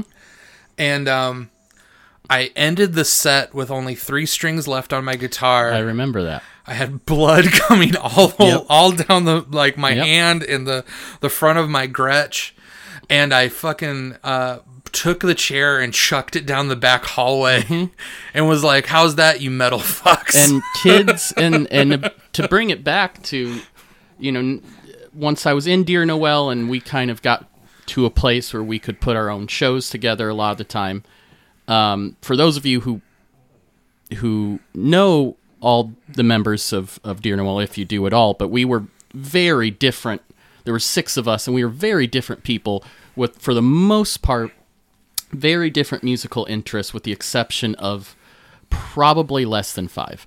And it was very rare that you could get all six of us to watch a band and watch the whole set at the same time for whatever reason. Uh, out in the van or, or at merch table, whatever it was, you couldn't really get all six of us.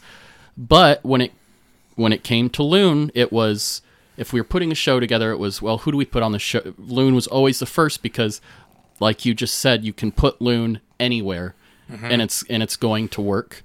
and secondly, it was one of the only bands, and I'm not kidding. It was it was like Gasoline Heart, Tom Petty. Coheed and Loon were pr- probably the only bands, you know, uh, right up where Loon should be, right, right, right next to Coheed, where we belong. right where you belong. But it, I remember distinctly several shows looking around, and all of us were watching Loon and and quiet. We were all very tuned in, and I just that was always um, very special to me with with Loon. And I have my own personal, you know, my I love your lyrics. I love I love the songs, but it was just being in a band with six people that were very different. One of the only bands we could all sit and watch was was Loon. So that was that was really cool back then. And the kids at that time, pop punk was getting into a very weird and, and kind of toxic space and and the punk side of pop punk was not as much there as it as it had been years prior. So kids needed whether it was the funny banter that you and Chad would have together, uh, or or the the political stances at that time because Bush was still in office. Uh, I I we always agreed like yes, the kid these we need Loon on the show because what he says is super important. So And Yeah, it means was great. lot. Yeah, and it, I mean it. It means a lot on just a surface level of like I, I, you know, ni- it's nice to hear nice Sure, things, but yeah. like um, knowing that um, you know, I'm I, if I were to let myself be proud for a moment, is just to know that uh, you know, it also that evolution didn't stop. That I, No. I definitely have kept digging and um the we played Rebel Arts Fest Mhm.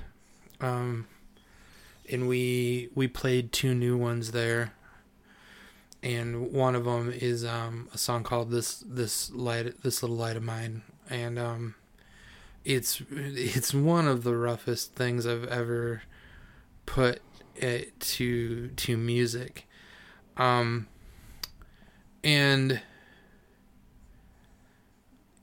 I, I it it was to know that like to to look back at all these years now and to to know that Loon that somehow I've managed to do this thing and and had been lucky enough to have really great musicians that have helped me and been with me and are still with me on this journey um to do this thing where I'm digging into these really like rough. I mean, I, I remember Ben Senef, who we used Mhm. to always just call Metal Ben. Yep, Metal Ben. Um, he said to me once, like, um, he's like, I. It, it's one of those things that just like I you know I, I ne- didn't know how to take it at the time but it's it's it's probably super super true he's like he's like I just he's like I just don't think I just don't think anybody's gonna be is I don't think anybody's ready for you like in this like the same way that they weren't ready for like Brick by um Ben Folds Five. Yeah. Like he's like it's just a little too real. It's just a little Yeah. too like honest. And and you know yeah, put that on my gravestone. Yeah, like a little yeah. too honest. Like I'm, Well, and I remember a couple of years ago when, and I hadn't seen you in a while, and I definitely hadn't seen Loon in some time, and you know, I'd asked about new music and stuff like that, and you're like, oh, I'm, you know, I think I'm gonna dive into my childhood trauma and and abuse, and I'm like, in my head, I'm like, are you su- are you sure you want to? are you sure? And but then I'm also like, I, I need him to do that because especially at that time i was not uh, able to unpack my own childhood abuse that um, was in my family that was very very similar um, if if not it's exactly along the same lines. I'm like oh i i need him to do this and i'm i'm not scared for him. I'm scared for i think i'm i'm hesitant to like be like hell yeah write those because i'm scared of hearing them and then having to outwardly process that like I do with any other song and, and stuff that's easier and I'm, I'm air quoting easier to to deal with you know? And that's because that kind of subject material is not especially in our scene does not come out. And that's a that's a brave thing that I would have a very hard time doing. Even even talking about it now is is it's not something I've done outwardly so it's a it's a brave step to write that kind of s- subject matter. So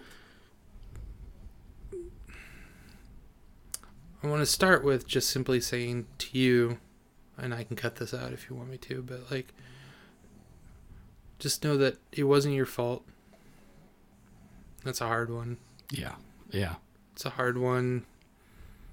Um, you were a kid. You didn't ask to be there. Mm-hmm. um, and know that um, don't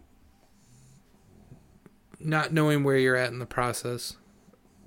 I can I will just give you the best ad- advice I was ever given by my therapist. Just know that you'll net like you'll never get rid of it. Mm. It's not how it works. It's there and it's part of you. It's always going to be there. So the the thing that you have to learn to do is live with it. And I I I tell people all the time that you know like and I've started being more vocal, you know, about breaking down the ship records and kind of Yeah. like what the um the the first two were and how they are and what Mhm. how that leads into the third one. So, you know, I I obviously will, will be you know I tried to drink, I tried to do pills, I tried to um have sexual encounters, Mm-hmm. uh, you know, or or weird, gro- like, you know, just tried to like use gratification as a way to fill a void, but there's no filling that void, and that that's hard. Yeah. That's a hard one to hear. It's a hard one to accept. But what what I can tell you is that once you accept it, it becomes a lot easier to know when you're trying to do something unhealthy Mm. instead of just like taking a deep breath and going Yeah. this will pass. Yes. Like like this feeling will pass. this moment will pass. Um that that song this little light of mine it, it just for if you have if pers- people at home like if you listening to this don't follow me on Instagram or something like I've some of these songs that I have kind of like completely banged out I've I've put up on um Instagram me playing on acoustic. Because I'm ter- I'm I always am like oh, this is the this is the record where I'm just gonna keep it completely hidden until it's boom it's out there. Yeah. and I'm just I don't fucking not good at it. I don't like it. I I need like I'm an artist I want Yeah, that's not natural. for- no for I you. want I want that interaction I I, Yeah. I want to I want to like I want people to hear it and and I want them to enjoy it, and then I want to not believe them when they say they enjoy it. That's what I want to do. Like Mm-hmm. Yeah. these are these Yeah. are the things that I need to do as a as an artist. Yeah. I want you to hear it because I'm excited and I'm proud of it, and then I want to like be convinced that you're lying to me and I'm actually terrible at it. Double-edged sword That's what I need to do. Of an artist. Um, and in it, I the first verse is talking about my dad who who sexually abused me, and the second verse is talking about my mom who physically abused me. I mean, don't worry, my dad physically abused me too. Like he didn't couldn't let that, you know. Come on, he's not gonna just let my mom hit me. He's gonna hit me too. We live in America. He's a white man. Yeah. First and foremost, he hits.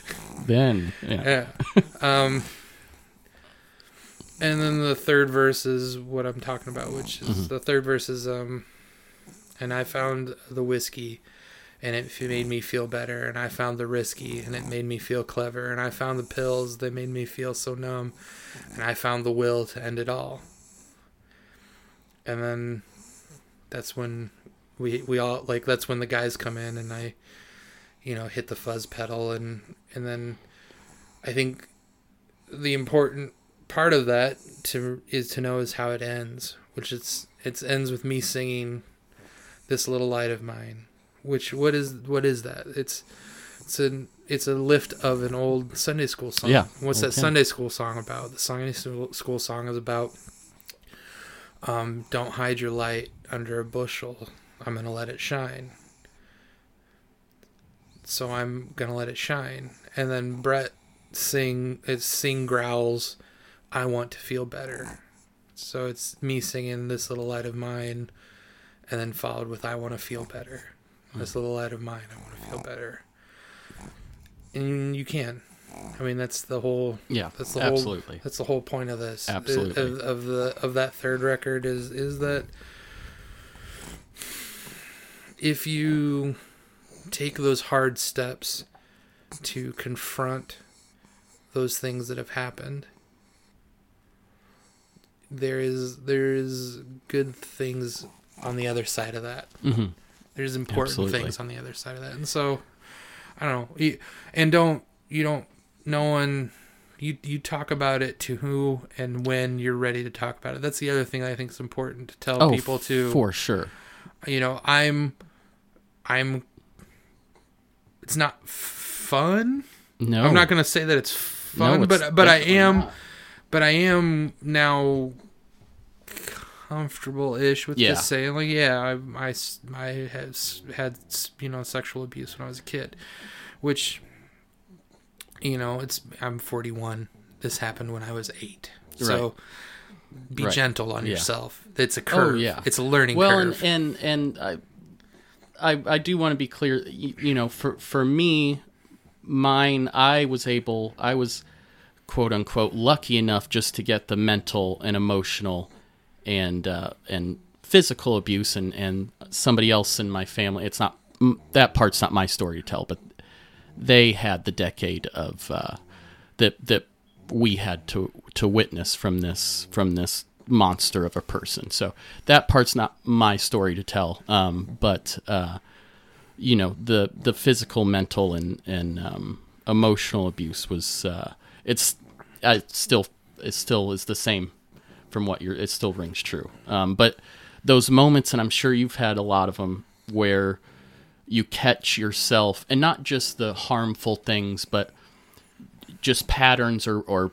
or parts of you that are who you are and you you start to catch yourself like oh i think i do this because of of that one time when i was told this and this and this terrible thing or i do this now because i this monster of a person wouldn't allow you to take a step without permission or and begging for that just a step and so it's so there's there's like weight lifting off when i start to realize oh that's why that is the way it is in my life. It's it's interesting. And but like oh that big breath of fresh air when you start to come to those realizations is a big part of it too. Yeah, I um, I know I talked about this a little bit on shit musicians say, um, but like I remember my therapist Millie, um, she we like first or second session she was like you're you know a musician i'm like yeah yeah, yeah rock and roll you know Mhm. she's like is there some place that i can listen to your music and i was like that that's an e- that's just an easy way to like like we no that's all artist kryptonite like they're like Oh, like yeah. yeah. yeah and i just wrote down our Bandcamp and i was like i was just excited i was like was like fuck it i don't care Yeah. like i don't even you therapy At i this just want point- a listen's a listen Yeah. man click that Mhm. play button I was gonna that that play button still. um, and I come back in the the very next session, and she, she's like, I, I, we we had the niceties and everything, and then she's like, I listened to your music. I was like, oh, cool. And she's like, it, it's very, it's good, it's good. You're very good. And I was like, thank you. In my, you know, I don't believe Yeah. you, but yeah, right. thank you. Yep. hmm She's like, um,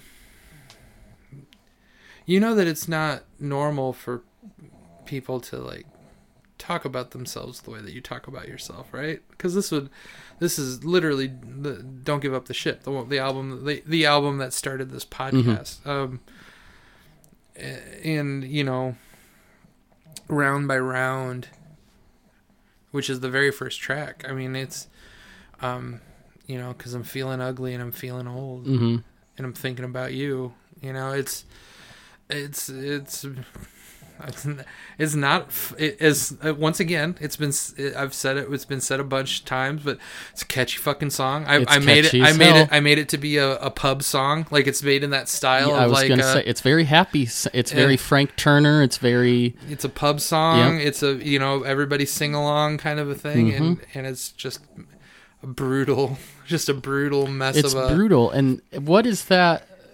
I'm gonna ask you questions. Mm-hmm. What what is that like? And I guess I know this from my side. Um, I wasn't a main songwriter in in Dear Noel, but I know the feeling of writing these.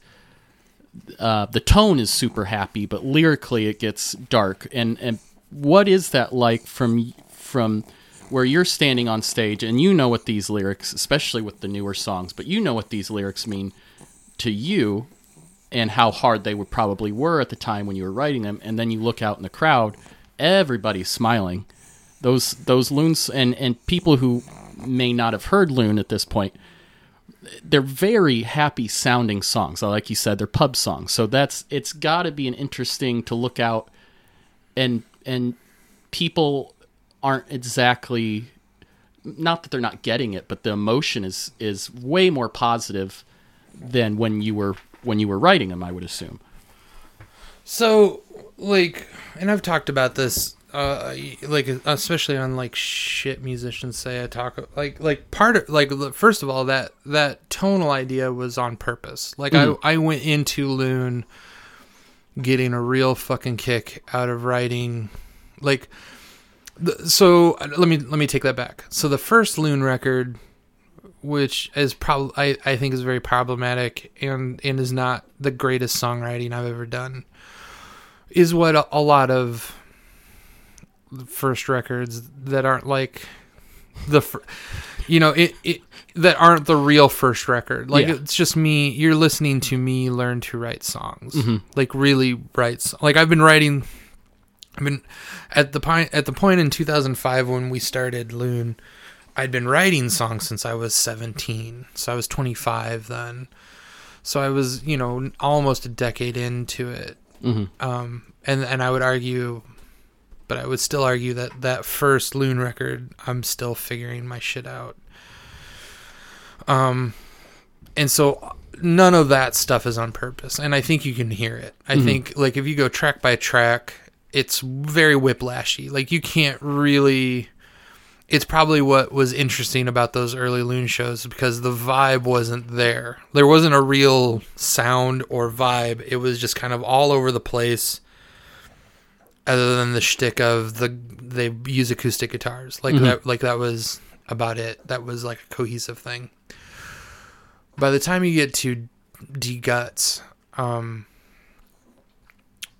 it's it's very on purpose. Like I'm I'm actively trying to write Yeah. catchy fucking songs with brutal fucking lyrics. Mhm. I don't know. I, I know that all of my my songwriting has always been a little bit darker. It's a little bit, always been a little bit sadder and a, and a lot more serious because I am sad and serious. so, um, uh, at times it's snarkier. Um, I think Patrick put it best that I had never really thought about it nihil- like nihilistic, like that first album's kind of nihilistic, which makes sense because ev- almost every song's about suicide. Yes. Yeah. You know, like it's just there's no way around it. Like most of that record is about s- suicidal adorations. Like it's it's it's rough. The even the lyrics are playful and dark. Like you Yeah. have you have the um whatever happened to the Emerald City, which is notoriously me me taking a show tune from a hopeful Yeah. like coming home story and turning it into two people having an ugly divorce hmm and you know It's great. just being a dick just, just uh you know and and that's that's the other thing that i will say was kind of interesting about when i look back at those shows and back then because i'm still shielding myself right like like i didn't get a divorce like i i didn't have like i'm using some of it's autobiographical some of it's just like emotional filler like Yeah. like it's i'm using sh- i'm i'm i'm tapping into real emotions that i have but i'm using fake stories Sure. um, so a song by like round by round. When I first when we first started playing that out, um, I think I think I probably at the time was like, yeah, I'm smarter than the crowd. You think it's this, and I know it's, Mm-hmm. it's- yeah. this. Um, We had that. We had a little bit of that. um and that that was then and like you know now i be, because i'm lucky enough to like when we play when we on the very rare occasions and there's only been like two or three in the last three three or four years where we play a show for people who don't know us mm-hmm. no one's smiling man. Because not people aren't that dumb. I'm not that clever. I'm not getting one over on the crowd. Like most of the time they're the, most of the time it's positive. Like i can tell people like the songs mm-hmm. but like they also are like jesus christ like this shit's fucking rough It, it got So- more in your face as as the records have. oh have- the, yeah and i mean the ship sail the ship is sinking is that's uh, it's not subtle like it's a it's as subtle as a stab wound like Yeah. it's yeah. It's rough. Um, but uh, when I play, when we play, or I play solo around here, and I play round by round, I know, I know what those smiles mean. So th- there's no weird feelings because it's all, it's friends, it's family. Yeah. It's, it's actually pretty special because it's, it's, I'm. I, I don't I don't want to come off as boastful or prideful so know know that I'm I, it, it's it feels very good to feel like maybe I'm helping put together a thing that I've wanted which is a scene a, Absolutely. and and getting to be a part of that you know Mhm. like I I love the rutabaga who doesn't Who doesn't? love the yeah. rutabaga Who fucking doesn't? and the if I can be like that for other people too like i mean i hope the rutabaga is also like that for them too sure. but like if then man that's that's that's, all it's about yeah, yeah. like and and i think also somebody's got to fucking say this shit Yeah. right Yes. Please. and I don't and I don't know I don't I didn't ask for it. I didn't I didn't want it. Like I didn't um I wouldn't have chosen it, No. but it it's me. I'm I'm the person in this area at this time that uh is going to write this stuff and say this stuff and you know uh I want I want people I want people to know that they're not alone. Even if they can't come up to me and talk. Sure. Like because because it's it's hard. It's hard uh, a lot of times people have PTSD, also mm-hmm. become introverted. Mm-hmm. You know, if you were an introverted naturally, you, it probably makes you more Really introverted. sucks you down.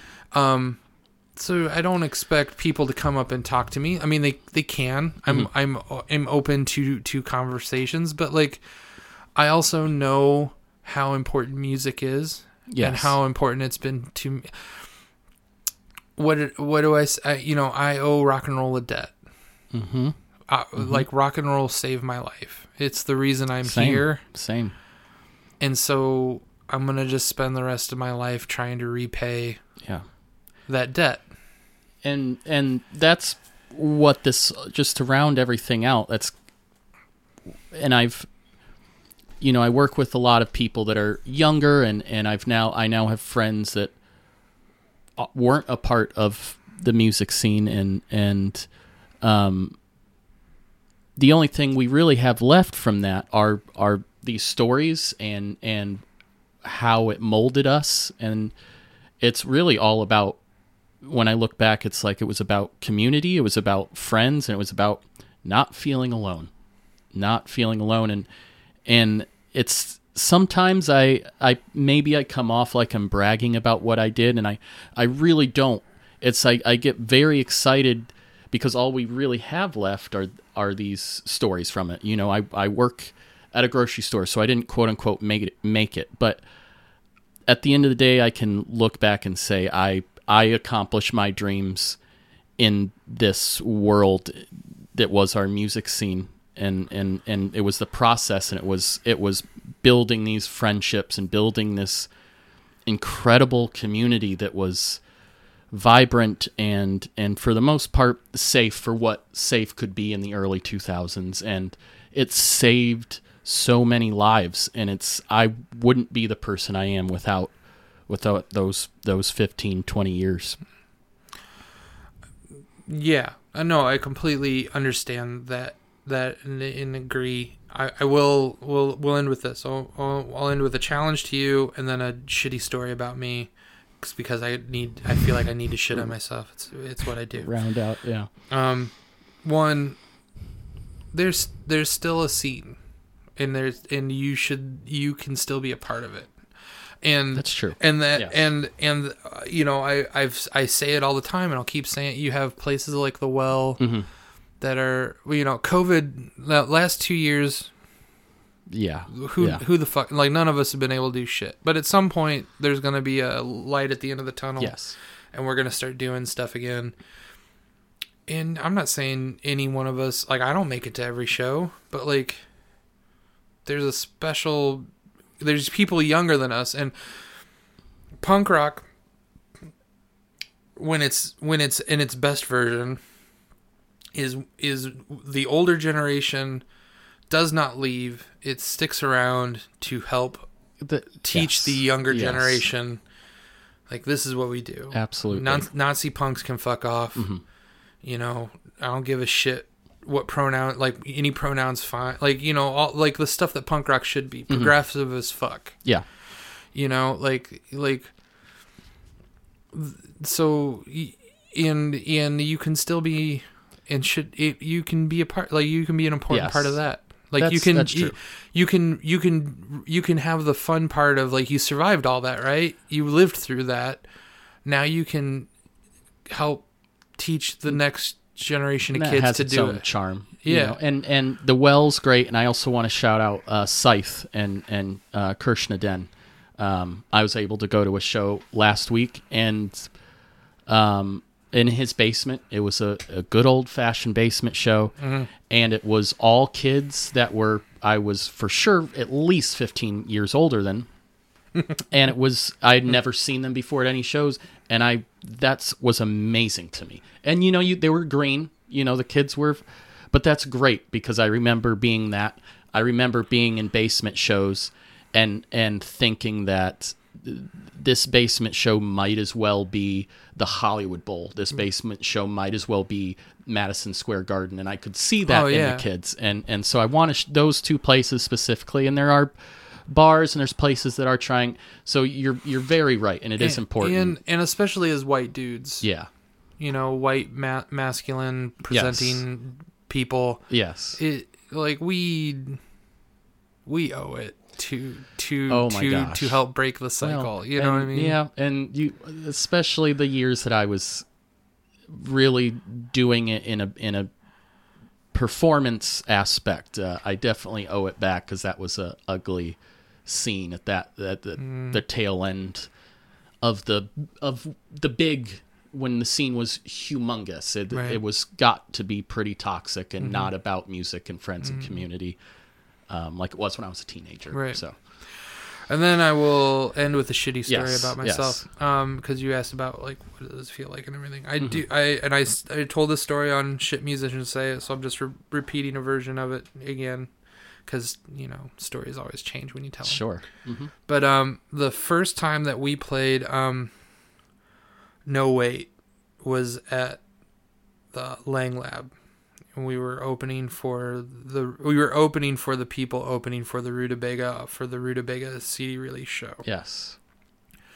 for I forget which one I forget which Rutabaga record, but um, i i knew we were gonna play that. I knew no one had heard it, and um, that one because that one is so fucking aggressive. It is It's my favorite. it is um uh, un unflinchingly rough. I mean, I I literally in the the middle verse, I literally like growl.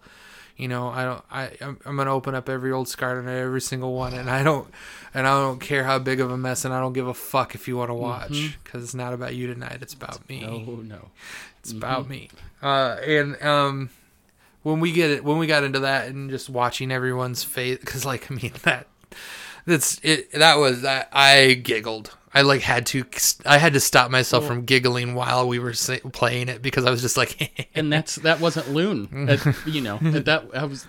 Who, who was this? it, it is and and maybe some maybe someday uh, on one of these podcasts I'll dig into it but like that was a weird like I maybe Uh, we, we, we got to stop at some point but like Yes, yeah. that would that like maybe briefly you can tell me a little bit of like that's that had to be weird right because we came like that first record is so folk punk Yeah, yeah. and then we go like we we put it out in the world and people really like really dug it like it was especially Yeah. around here no one was doing that shit Well- like no one was like i i don't think i'm being i don't think i'm being out of place like nobody No. was fucking doing that around No, here not that, at all. that kind of like super folk punk Absolutely not. Um, and then we go away and we're Yeah. like we're working on this new record and then we come out and we're like yeah that thing that you liked in that first record and everyone's like yeah we really like that We're like was really fuck good." that shit yep.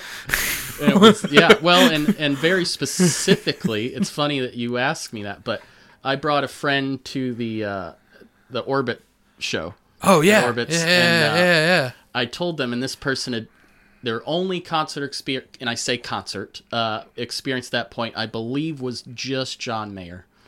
So I was, That's- I was like, you know what, uh, this band Analecta is going to be there. They're they're very ambient. Um, you know, it'll be very nice. And then my friend Nathaniel's playing his band Loon. They're they're fun, folky bar, and the that's the song you opened with. I believe maybe you didn't, but I and their eyes were just they had never experienced any because and so yeah because because and we talked about this on the last pod like we are we're so fucking loud people like So live we are so fucking loud loud just just like like shatter Yeah. Mm-hmm. the paint from the ceiling and the walls loud and yeah especially those are those the, when we were making that transition from the folk thing into the rock and roll thing yeah um it, that, yeah i remember that that i could feel i could feel people being like i don't know like this is intense like Yeah. like like like it's always been intense but like now it's like distortion and like loud guitars and and and it it's such a and um my ex-girlfriend Sam she was like how this man is just so funny and he's so nice and he's so approachable. How you know? He, she, she was like this this juxtaposition between that and then when he gets up there and does that, it's just very intense. And that's when you guys came back full electric. It was there was no more tongue in cheek. It was a punch and drop kick to the face in the best in the best way. Um, and I promise we're gonna end on Yes, this one, but yes. I, like, uh, it, yeah, and to the point where, and I know, I mean, I've put it up on Instagram, but I think I even sent it to you because I've sent things to certain people at certain Mm-hmm. times. But on the on the ship is sinking, the third track is called the sh- just called the ship, Yep. or the fourth track is called just the ship, Mm-hmm. and we have, and it's a it's the punkiest thing we've ever written. Um, it's fast and it's aggressive and it's dark and it's grimy and it's gross Yeah. and it's uh, uncomfortable. And uh, on the new one, we have the ship part two, and then in print because I love a long, I love a long wordy title. Yes. In parentheses, um, just a shitty bar, and it's literally because the the whole running through line, the ship in the ship records is a bar, and the so I go back and you know the the ship is me singing about that this bar, Mhm. and it's um the all the words and the idea. It's all painting this picture of this broken person at this shitty bar playing music. And so then we have this new one called the ship part two, and the the chorus is um. Uh, I, I but it I forget uh, off the top of my head like I can't think of like um the, the but it ends with this isn't a ship this is just a shitty fucking bar and like It it just it pulls everything together. yeah it's it's it's that um you know it it's it starts out I mean I I, I the first verse is um and I wanted a mother who could believe that the man that hurt her was the same that could hurt me Yep. um, but all I got was her fists. Um,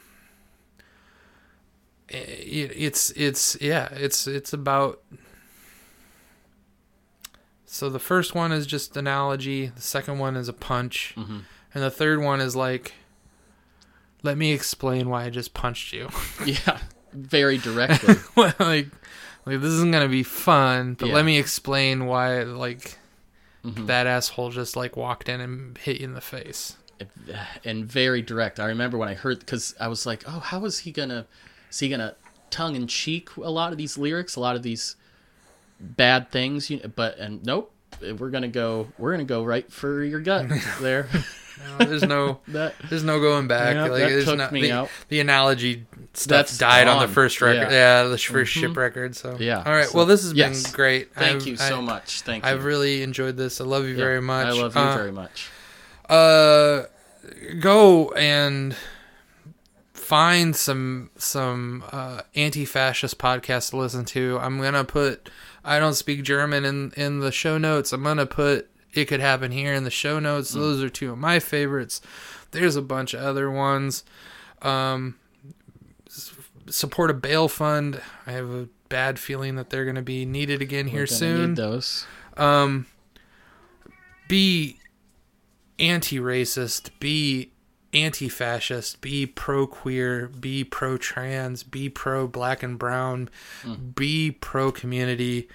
Uh i love you very much. Loon loves you very much. And we will see you on the next one